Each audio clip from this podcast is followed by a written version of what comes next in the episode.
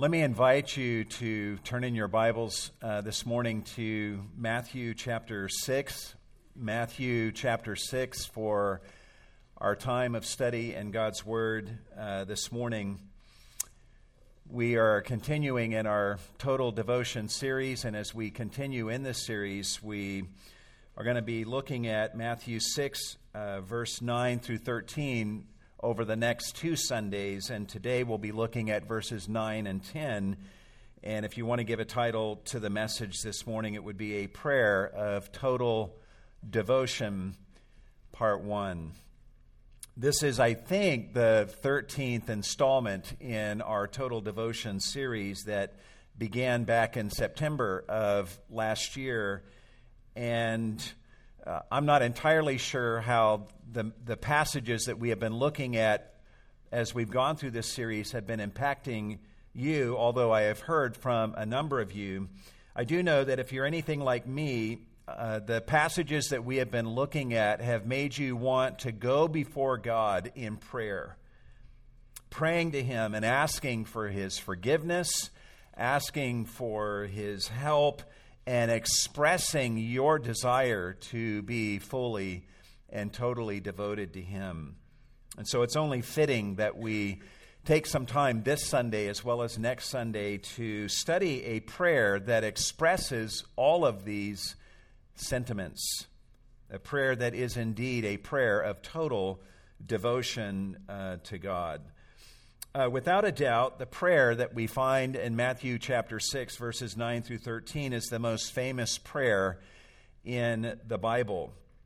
Uh, it is commonly called the Lord's Prayer. Um, and I would agree with those who might say that it should also be called the disciples' prayer because in it, Jesus is teaching us how to pray and, and us as fallen human beings how to pray. And there's at least one request in this prayer that Jesus himself would never pray, right? Which one is that? Very good. It's the one on the screen uh, forgive us of our debts. Jesus would never need to ask that of the Father because he was perfect. However, I don't want us to give away that title, the Lord's Prayer, too quickly. I think this prayer deserves to be called very much the Lord's Prayer because every other petition in this prayer is a petition that Jesus himself would have prayed. And it represents his heartbeat at every turn.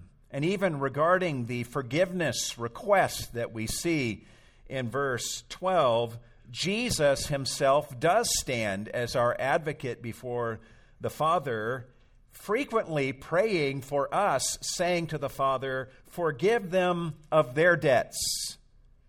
So, in a real sense, we can say that this prayer is the Lord's Prayer first giving us a meaningful glimpse into the prayer life of Jesus, and it's offered by Jesus to us as a model for us as his disciples to follow. So let me begin this morning by reading uh, this prayer that we call the Lord's Prayer. Beginning in verse 9, Jesus says, Pray then in this way Our Father who is in heaven, hallowed be your name. Your kingdom come, your will be done on earth as it is in heaven. Give us this day our daily bread, and forgive us our debts, as we also have forgiven our debtors. And do not lead us into temptation, but deliver us from evil. For yours is the kingdom, and the power, and the glory forever. Amen. I have to share at the outset here, too, uh, this morning, that this prayer is uh, deeply personal to me. Uh, there is no prayer that I have personally prayed or listened to more in the last six months than this prayer that I just read.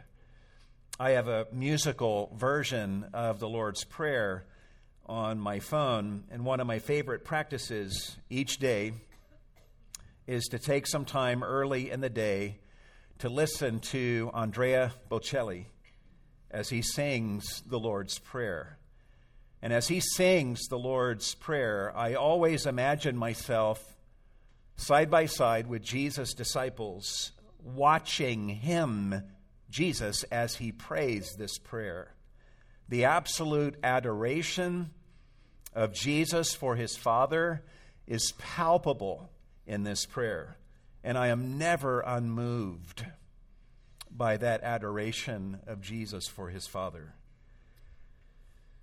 I don't know what to make of this, but I'll share it with you. A, a few years ago, there was a two week span in which, on two occasions, I awoke in the morning and feelings of intense pleasure in God were coursing through my being.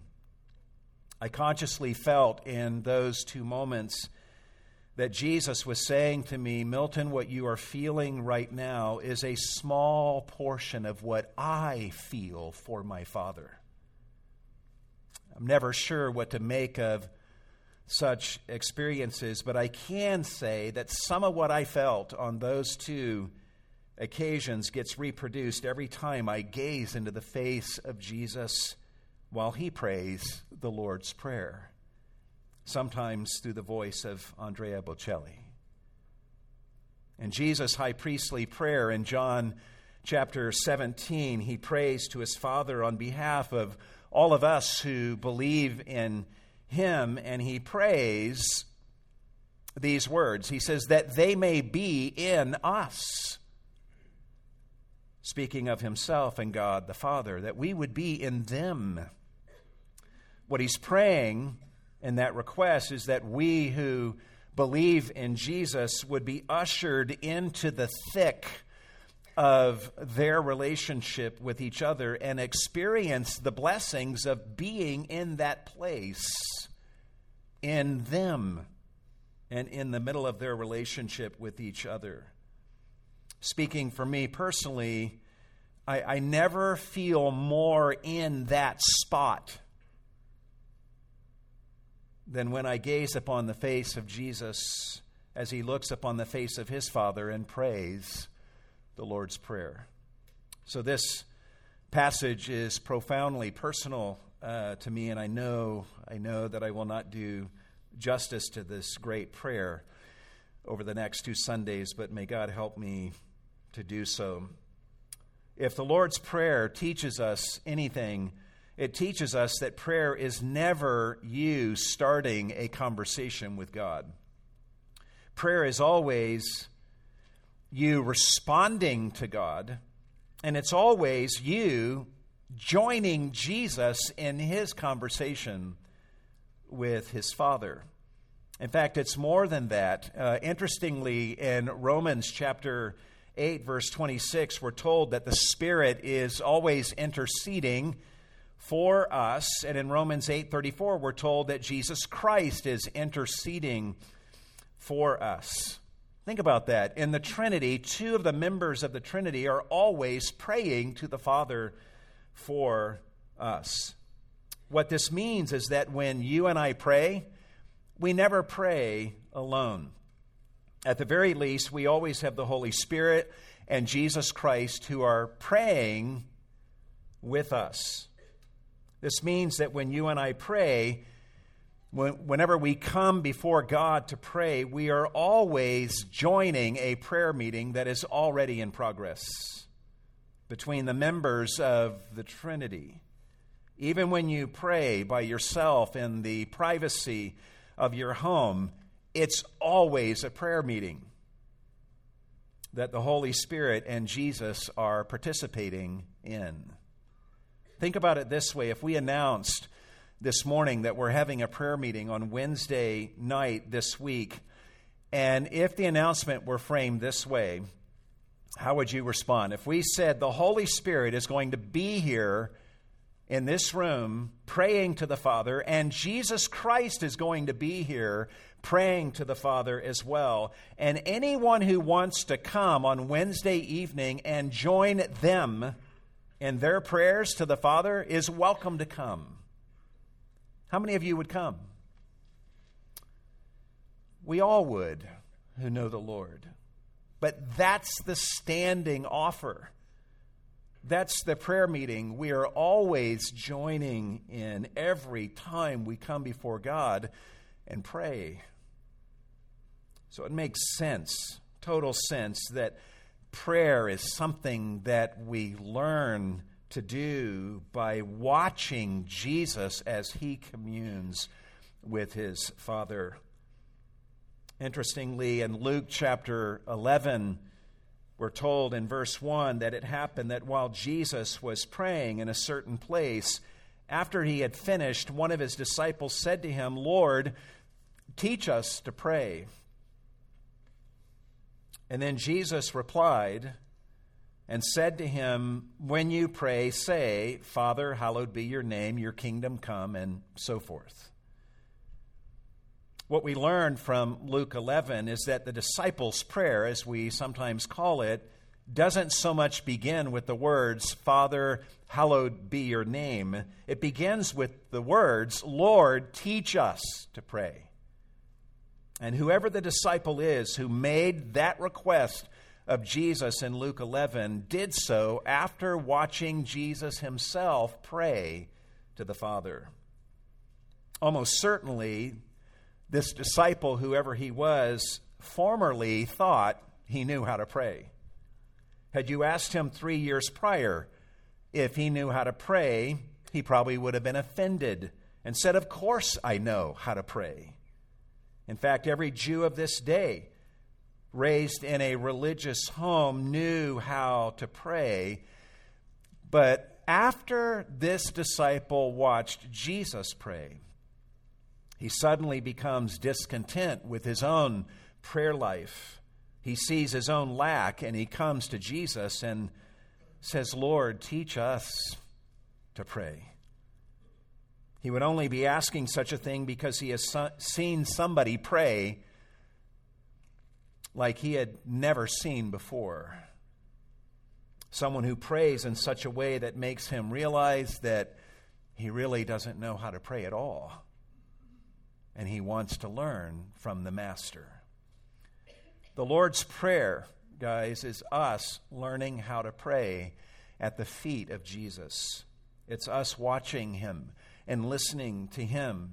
And it is in listening to Jesus pray that we get our start and we learn how to pray and we grow from there. Our own prayer life is birthed from the womb of the very prayer life of Jesus himself. And that's the privileged moment we have as we look at the Lord's Prayer in Matthew chapter 6. To set a little bit of context for us, we should mention that the Lord's Prayer of Matthew 6 occurs in a context in which Jesus is not simply teaching us how to pray, but he's also teaching us how not to pray. And before he teaches us how to pray, he takes a moment to teach us how not to pray, and then he gives us the Lord's Prayer as an alternative. In Matthew 6, he says, beginning in verse 7, and when you are praying, do not use meaningless repetition as the Gentiles do, for they suppose that they will be heard for their many words. So do not be like them, for your Father in heaven knows what you need before you ask him. Some might have then expected Jesus to say, Therefore, you don't need to pray at all. Right? But he doesn't say that. Instead, he says, Pray then in this way, given this truth that your Father knows your needs before you ask them. And he gives us the Lord's Prayer. All we're going to have time to do this morning is look at verses 9 and 10. And in these two verses, we'll observe three things that Jesus teaches us to do in his model prayer of total devotion to God. And the first thing that he teaches us to do when we pray is to express desire that the name of our Heavenly Father be hallowed. To express desire that the name of our Heavenly Father be hallowed. Look at what Jesus says in verse 9. First, he says, Pray, which is an imperative. One of the fundamental things you learn from this passage is that you need to actually pray. Your Heavenly Father knows what needs you have before you even ask them. He stands ready to answer your prayers and to address your needs. So, Jesus says, pray. To do anything less is to disobey God and to cheat yourself out of the blessings of communing with your Heavenly Father. Don't let anyone ever tell you that your needs or your problems are so complicated and so unique that praying to God does not apply in your case. Pray, Jesus says. However, it's not enough to simply pray, we must pray correctly. This is why Jesus says, Pray then in this way. And then he tells us how to pray, teaching us to begin our prayer with the words, Our Father who is in heaven, hallowed be your name. Notice that Jesus tells us that we are to pray to God here, not to Mary, not to the saints. If Jesus wanted us to pray to Mary and to the saints, this would have been a prime opportunity for him to tell us so Nowhere in the scripture are we ever instructed to pray to anyone other than God. In verse 9, Jesus tells us when we do address God in prayer to say, Our Father. Such a reference to God as Father was not unheard of in the Old Testament to speak of God in relationship with the people of Israel. For example, you can write this reference down in Isaiah 63, verse 16. Isaiah 63, verse 16. Isaiah speaks to God and says, You are our Father. You, O Lord, are our Father. But even though we have about 14 of such kind of references in the Old Testament to God as the father of the people of Israel, no one in the Old Testament ever spoke to God as my father. That would have been considered sacrilegious and way too familiar. But Jesus was different than anything that we see throughout the Old Testament. The word father or the expression my father was Jesus' favorite way of speaking about God. We see him speaking this way of God, referring to him as Father 65 times in Matthew, Mark, and Luke, and about 100 times in John's Gospel alone. And the disciples, as they heard Jesus speak of God in terms of my Father, they would have felt that Jesus was entitled to speak to God and about God in this way because of his unique relationship with the Father. But here in Matthew 6 9, Jesus is speaking to you and to me, and he's instructing us to go ahead and refer to the Father in the same way that he does. The privilege that is uniquely his to refer to God as his Father now is being given to us. Imagine how this must have emboldened and encouraged Jesus' disciples and his audience as they heard this from him. I couldn't help but think of my own upbringing as I pondered this. My dad was a Marine for 20 years and served three tours in Vietnam when I was a, a, youngster. He left for one of his tours when I was about two years of age. When he returned about a year later, I didn't know who this strange man was in our house, kissing on my mom and trying to be all fatherly toward me. I was intimidated by my dad, so much so that I would never talk to him or approach him by myself.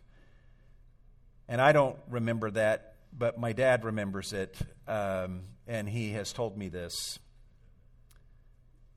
But my dad has told me that if my older brother was in the room and he was talking with my dad or playing with my dad, then I would join my brother and feel comfortable doing that. But whenever my older brother would leave the room, I would leave the room quickly.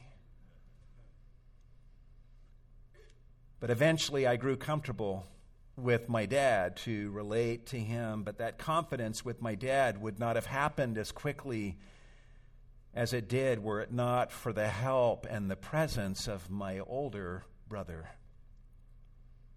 The role that my older brother played in that season of my life and helping me to relate to my earthly father is exactly the role that Jesus is seeking to play right here in our relationship with our Heavenly Father. He's encouraging us, basically saying, Come on, I'm going to talk to my Father. Won't you come too?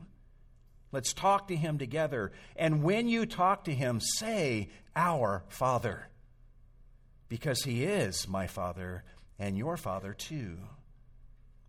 It's an amazing privilege to have God as our Father, and Jesus invites us to make much of that here at the beginning of this Lord's Prayer.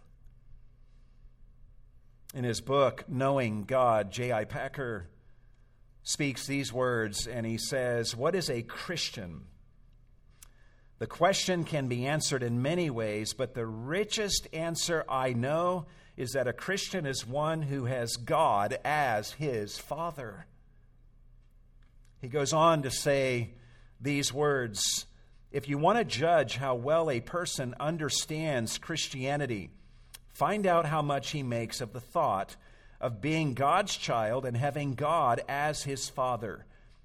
If this is not the thought that prompts and controls his worship and prayers and his whole outlook on life, it means that he does not understand Christianity very well at all. For everything that Christ taught, everything that makes the New Testament new, and better than the old.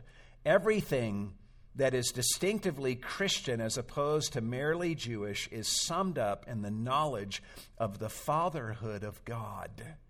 Father is the Christian name for God. What Packer says is so true. So it's not surprising to us that Jesus begins this prayer by inviting us to join him in referring to God as our Father. Such a name for God speaks of, yes, his authority over us, like a father has authority over his children. It speaks of his affection for us as family, like a father has affection for his children. It speaks of fellowship, the way that a father can be with and communicate with his children. It speaks of God's concern for our needs, the way a father is concerned for the needs of his children. And it will ultimately speak of the fact that all believers in Jesus are his children through faith in Christ Jesus, giving us the full rights and privileges of sonship, which is taught throughout the New Testament. And this expression, our Father, is pregnant with all of that.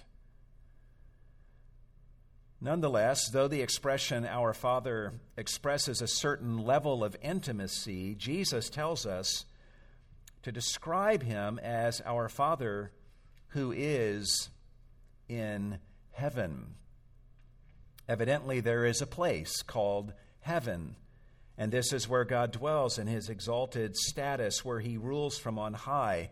If you read prior to these words in Matthew 6, you would have noticed back in verse 6 of Matthew 6 that Jesus has already told us to pray to our Father who is in secret.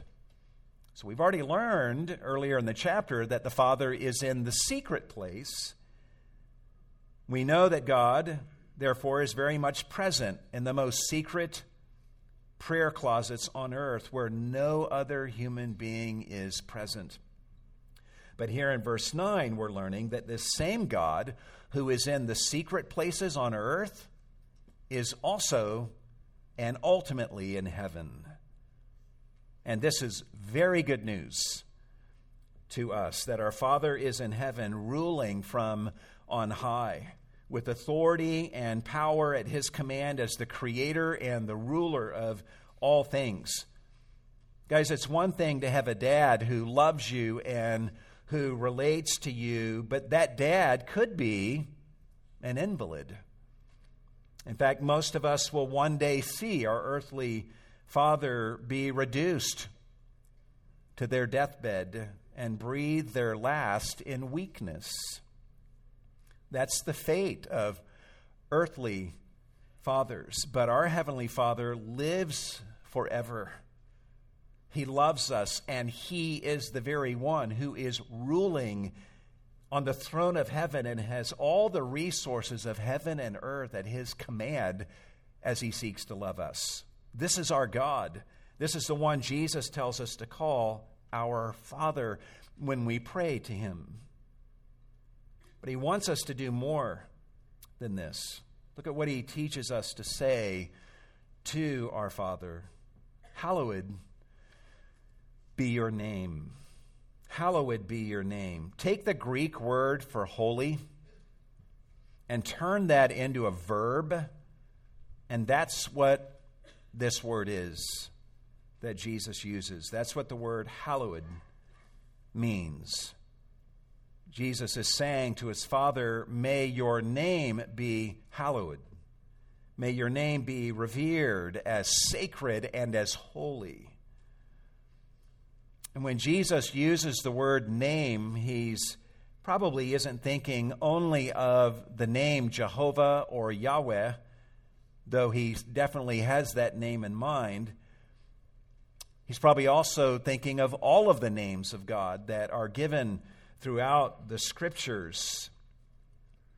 But in addition to that, I don't think he's just thinking of a name for God as something separate from God himself in the scriptures, God's name stands for God Himself as He is revealed in nature and in scripture.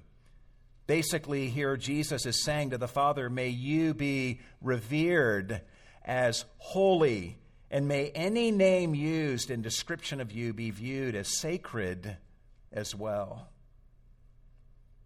Given this meaning, Jesus is teaching us here that God is absolutely distinct from us. He's unique and separate from us, and that we should revere God as such. This is not a prayer, guys, that God's name be made holy or more holy than it already is, but that it be treated as holy among men. In saying, Hallowed be your name, we're expressing the desire that all men might receive God's revelation of Himself in His Word and revere and honor God and His name as they should. The desire here is that men may set apart the name of God and set it apart from anything that is profane, and that they would prize and honor and reverence and adore God as infinitely holy. And here in this petition, Jesus is expressing his desire, and he's telling us we should express this desire that the one true God be honored for the holy person that he is. Holy, holy, holy, the seraphim say of God in Isaiah 6 3. Holy, holy, holy the living creatures say in Revelation chapter 4, verse 8, and this utterly holy one is our Father. We cherish his closeness to us, but we just as much cherish his distinctness from us. We are grateful for his attributes that we can share in and thus be like him, and we're just as grateful for the attributes of God that we could never share in and that make him infinitely different from us. We praise him, we revere him, and we honor his name, and we rejoice whenever God's name is revered and praised and esteemed as holy by others. This is what we are saying when we pray to God and say, Our Father who is in heaven, hallowed be your name. Anyone who prays this way then seeks to live a life that enhances the reputation of God, that causes his name to be treated all the more holy by those who observe our life. And we grieve at our own failures and the failures of others that give the enemies of God opportunity to blaspheme his name. Jesus here is telling us that this is the place to begin our prayers to God. There's something else that we should do when we pray, and this brings us to the second thing that Jesus teaches us to do in this model prayer of total devotion. And that is when you pray to God, express desire for God's kingdom to come. Express desire for God's kingdom to come. Look at what Jesus says in verse 10 Your kingdom come. I dare you to pray this petition and mean it. In his latest book on the Lord's Prayer, Al Mohler says the Lord's Prayer is the prayer that turns the world upside down. There is no clearer call to revolution than when we pray, Your kingdom come. Such a request assumes that there is a kingdom of God that the Father rules over from heaven, and that this kingdom rule has not yet come to earth and covered the whole earth as it will in a future day.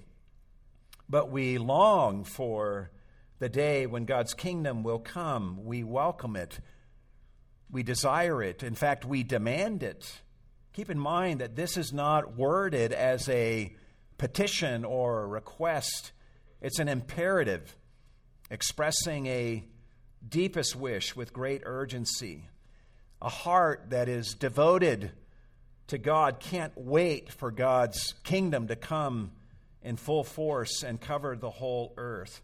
When God's kingdom does come in a future day, you can know that it will come in answer to the urgent prayer of millions of saints who've been praying for it to come for centuries. May your kingdom come. You may hear that and say, okay, I'm going to start praying for that. Well, be careful what you wish for. If you do pray for God's kingdom to come, be prepared for it to come in ways that you might not be expecting. The disciples, no doubt, are going to follow Jesus' pattern here, and they're going to start praying for God's kingdom to come and they will do so with a particular image in mind of what the coming of God's kingdom should look like. Little do they know that it will come with Jesus suffering and dying on a cross and then being raised from the dead and then ascending to glory and then with him coming to earth thousands of years later to establish his reign upon the earth. God's kingdom will come, all right. Just not in the way the disciples who will be praying this prayer would have anticipated. In fact, later in the gospel accounts, when Jesus tells the disciples that he must suffer and die, Peter is going to rebuke him, saying, God forbid that this should ever happen to you. But such a death was an important part of the coming of God's kingdom a kingdom that would expose and change men's hearts and deliver them from their own sins. Understand also that when you pray for God's kingdom to come, you, you aren't just praying an eschatological prayer for God's kingdom to come at the end of time. You're also praying for God's kingdom to be spreading in the here and now where God's kingdom spreads over the earth, one person at a time, one heart at a time, as person by person people are being saved and surrendering to the rule of God over their lives. In praying this prayer, you're also praying that God's kingdom rule will increasingly extend over your own life and reshape and revolutionize what your own personal life is all about. Think about it. You can't very well say to God, May your kingdom come, when you are at the same time resisting the movement of his kingdom into your own life.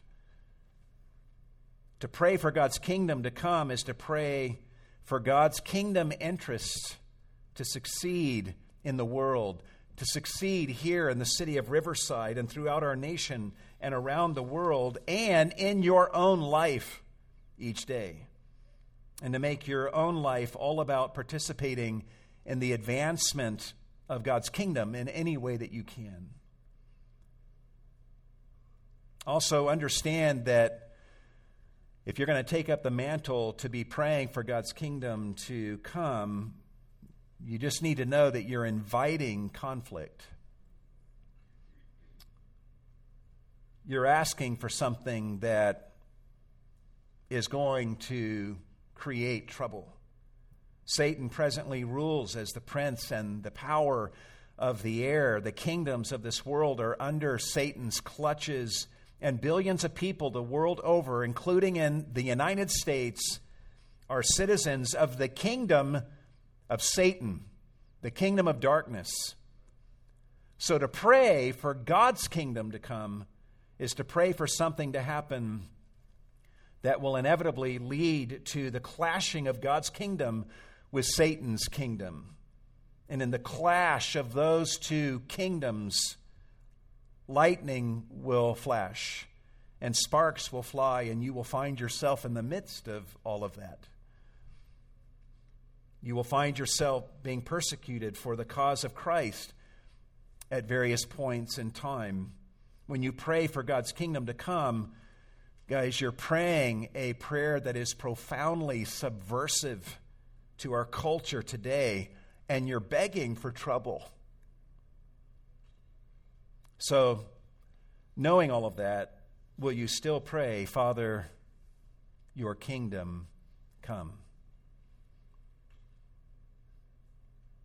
What you can know for sure from this request that Jesus teaches us to pray here is that history is moving toward a culmination. That one day God's kingdom will be established over the whole earth. And, guys, that's the grand scheme of history. That's the real story of what's happening in the world. And one day God's kingdom will be established over the whole earth. And in praying this prayer, you are expressing the fact that you desire for this outcome to happen. You rejoice in every little advance of God's kingdom in your own life and in the lives of others. And you're willing to play your part and serve on the leading edge of the advancement of God's kingdom as it encroaches upon and into any territory that right now belongs to Satan. Praying for God's kingdom to come also means that your trust is in God and not in the princes and the presidents and the prime ministers of this world. You will go to the ballot box you will cast your votes. You will let your voice be heard in any way that our society will accommodate your voice, and you will pray for those who serve in our local and state and federal governments. But you are not naive.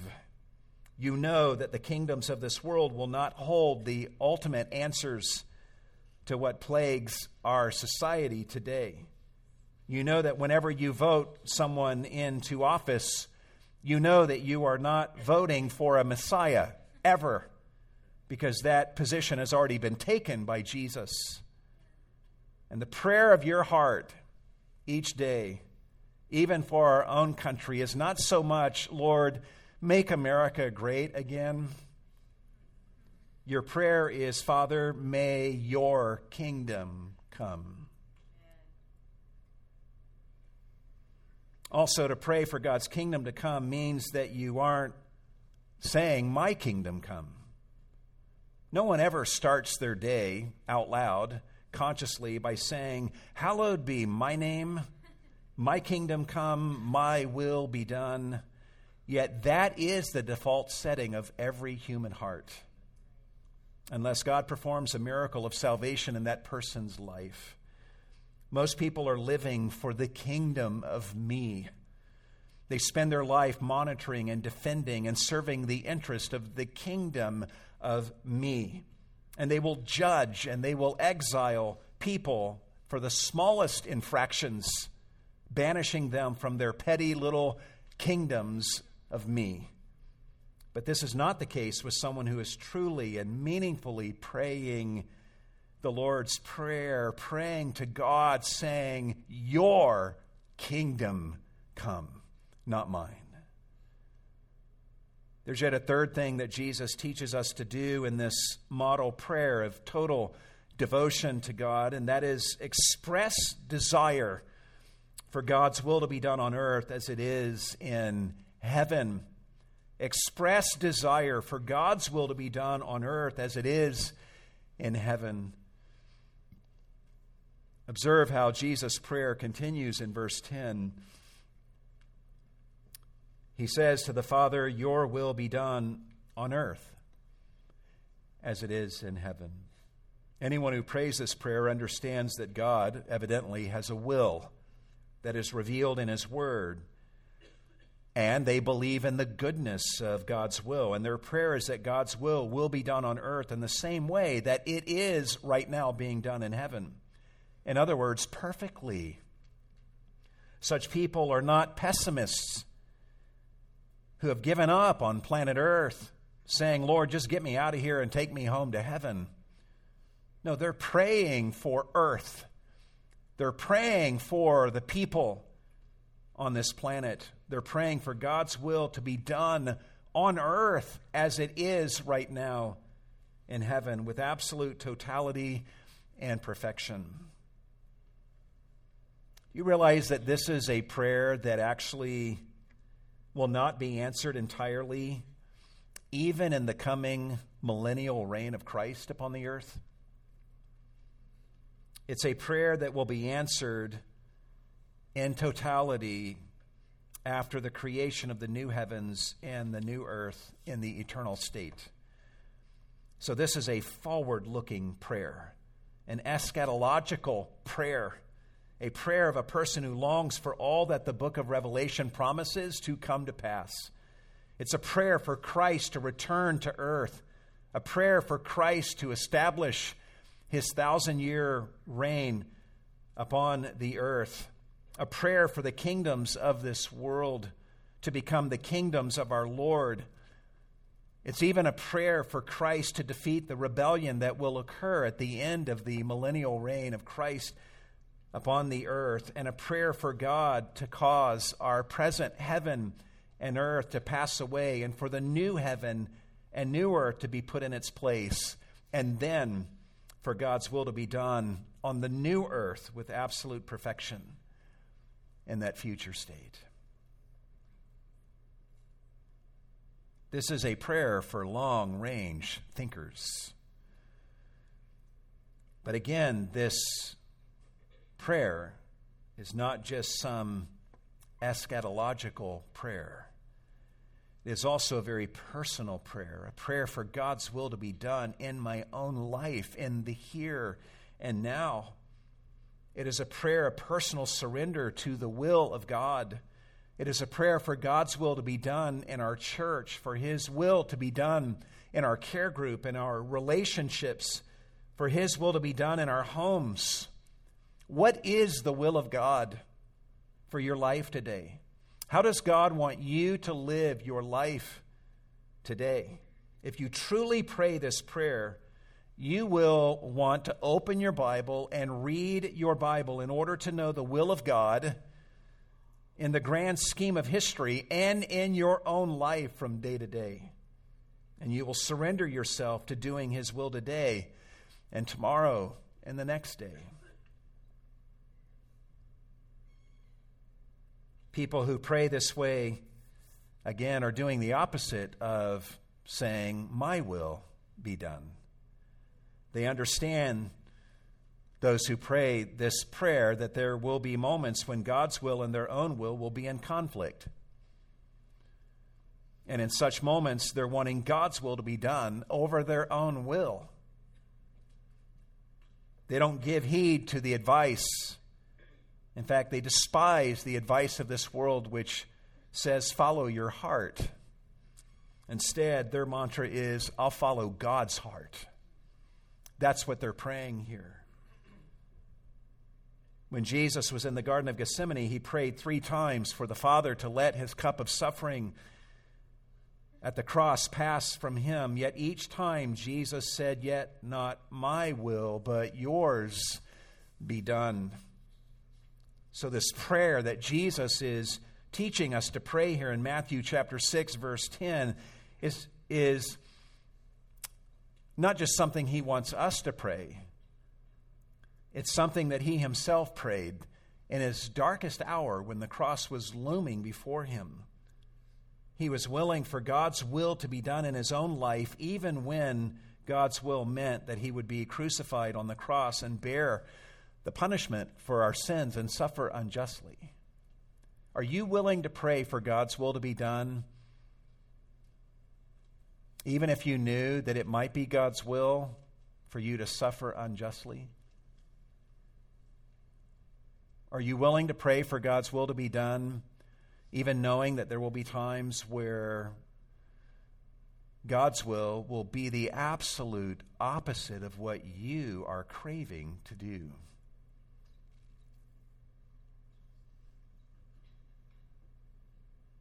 This is actually where the rub is for most people.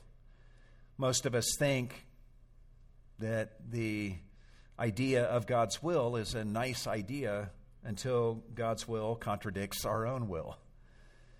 We'll follow God's will so long as it agrees with our will, and then when our will and God's will contradict one another, we choose to follow our will, which means that we were never following God's will in the first place.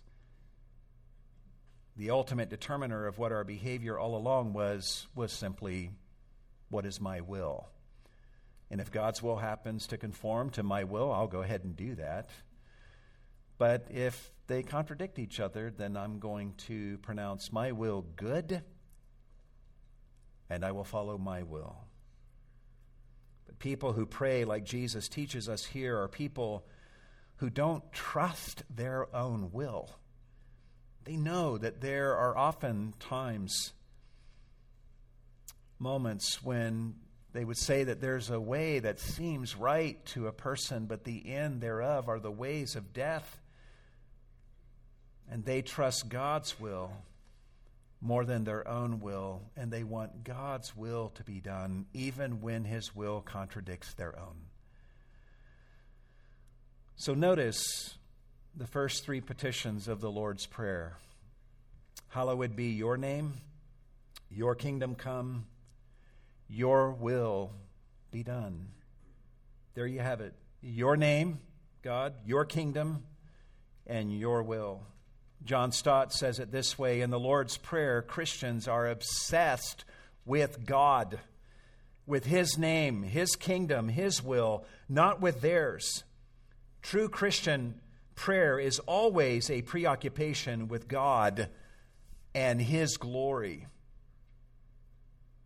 And, guys, therein lies the deliverance from self that all of us deeply need.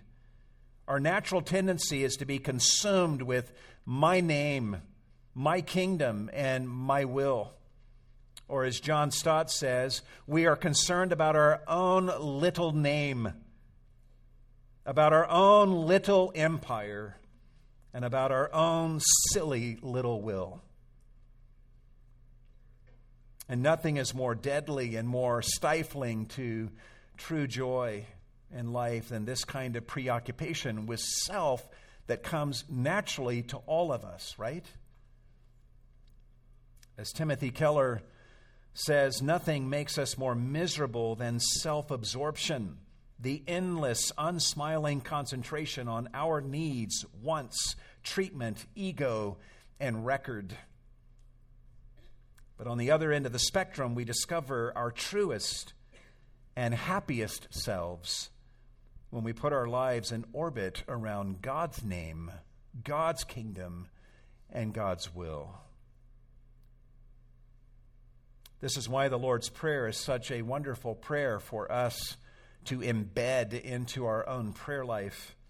We come to God in prayer, and maybe on a given day our heart is roiling with anxieties and frustration as we are obsessing over our own name and our own kingdom and our own will. Yet, this prayer, when we begin to embed it into our prayer life, lifts us beyond all of that to something far greater and more wonderful. And when we let ourselves go there, we find the peace that we're looking for, right? So, which will it be for you? Will your life be all about God's name, God's kingdom, and God's will? Will you look at God and say, Your will be done? Or will you say, No, my will be done? Some of you in this room are at that crossroads in a big way, and all of us find ourselves at this crossroads multiple times a day. A number of great thinkers have pointed out that there are only two types of people in the world those who say to God, Your will be done, and those who say to God, No, my will be done. One of the most requested songs at funerals nowadays, amazingly, is the song My Way, sung by Frank Sinatra. If a song will be played over the loudspeakers of hell, it will be this song. You guys know how the song goes. I won't sing it to you this morning. But the last verse of this song goes like this For what is man? What has he got? If not himself, then he has not. To say the things he truly feels, and not the words of one who kneels. The record shows I took the blows and did it my way. Yes, it was my way. Even non Christians have a huge problem with this song. Writing for GQ magazine, which I have never quoted from in a sermon before, Scott Meslow, who is by no means a Christian, says, My Way is a song that celebrates individuality in such a manner that any self important fathead can take it on as a personal anthem. It is a song designed to appeal to egomaniacs. There are those who say to God, Your will be done. And there are others who say, My will be done. I'd rather do it my way. And in the end, God will say to them, Fine have it your way. And that is hell. But Jesus shows us a different way. He shows us the Father's way. What I love about Jesus is that he is God. And he prays to the Father here, hallowing the Father's name and wanting his kingdom to come and his will to be done. This is what Jesus' life on earth was all about when Jesus was in the wilderness being tempted of the devil, Satan offered Jesus the kingdoms of this world if Jesus would just bow down and worship him. This was Jesus' moment, his chance to establish a kingdom on earth that would be separate from his Father's kingdom and that would hallow his own name at the expense of his Father's name a kingdom that would not require a cross. And Jesus refused. Three years later, Jesus is in the Garden of Gethsemane, and the Father points him to a cross, and Jesus says, Not my will, but your will be done. At every opportunity, Jesus deferred to the Father. He glorified the Father just as he does at the beginning of this prayer. And what did the Father do for Jesus? He raised him from the dead, he ascended him to his right hand, and he glorified Jesus and gave him a name that is above any other name, insisting that every knee bow to Jesus and acknowledge him as sovereign Lord. This is the way things work in the Trinity. In the sacred dance of the Trinity that C.S. Lewis speaks about, Jesus assumes his place in submissive orbit around his Father, and the Father exalts him, Jesus, to the highest heaven. And in the first half, don't miss this, guys, in the first half of the Lord's Prayer, we see Jesus in that worshipful, submissive orbit around the Father, and he invites us to assume our place next to him in that orbit. Saying together with him, Father, may your name be hallowed, may your kingdom come, may your will be done. And if we join Jesus in his submissive orbit around his Father, it is here that you and I will find our deepest needs being met. We will discover our truest selves. We will blossom as the fully human persons that God has created us to be. This is the place where we're the least self absorbed and at the same time the most truly ourselves. This is the spot where we position ourselves to be glorified by the Father far beyond our wildest dreams. Those who seek after their own name being hallowed and their own kingdom coming and their own will being done will find their desires taking them all the way down to the very depths of hell. But those who lose themselves, as Jesus did and does here in this prayer, in seeking after God's name and God's kingdom and God's will, will find themselves exalted by the Father to the highest heaven. If you devote yourself to God, living a life of total devotion to Him, you will find yourself stunned by how totally devoted God is to your highest good and how much bigger God's dreams are for you than any dreams you ever dreamed for yourself. Eye has not seen, nor has ear heard, neither has it ever entered into the heart of man the things that God has prepared for those who love him. Some of you this morning are not a child of God, but you can be before you even walk out of this room. Look to Jesus who, who died for you. Call upon his name. Repent of your sins and believing him as your Lord and Savior. And take your place alongside of Jesus in submissive orbit around this amazing God. To all of us who are children of God, Jesus says to us every day, and in this passage, he says, I'm going to my Father right now to talk to him. Won't you come too? Let's pray together. Our Father who is in heaven, hallowed be your name. Your kingdom come. Your will be done. Let's pray together.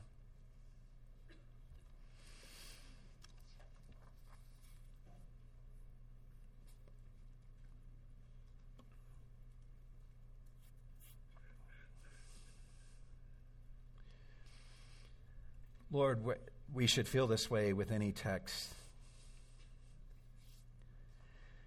that we ever study, but there's something sacred in this spot where we find ourselves here as we assume a position alongside of Jesus and we watch him as he beholds your face and speaks to you and tells us to join him in the place that he has assumed around you and and to speak these same words that express his own heart towards you.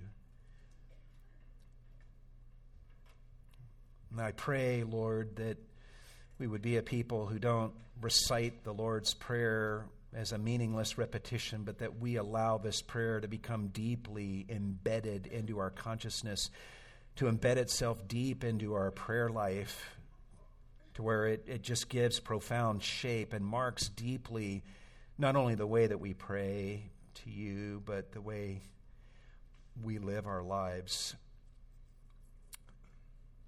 Change us. Change us. Some people say prayer doesn't change God, prayer changes us. And boy, does this prayer change us if we would allow it to.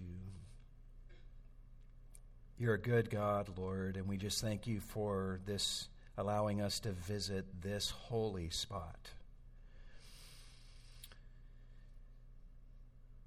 And do whatever good work in our hearts that we most need this morning. Save souls in this room this morning maybe who are tired of living for the kingdom of me and they find something here. Your Spirit's working in their heart and calling them to this grander thing.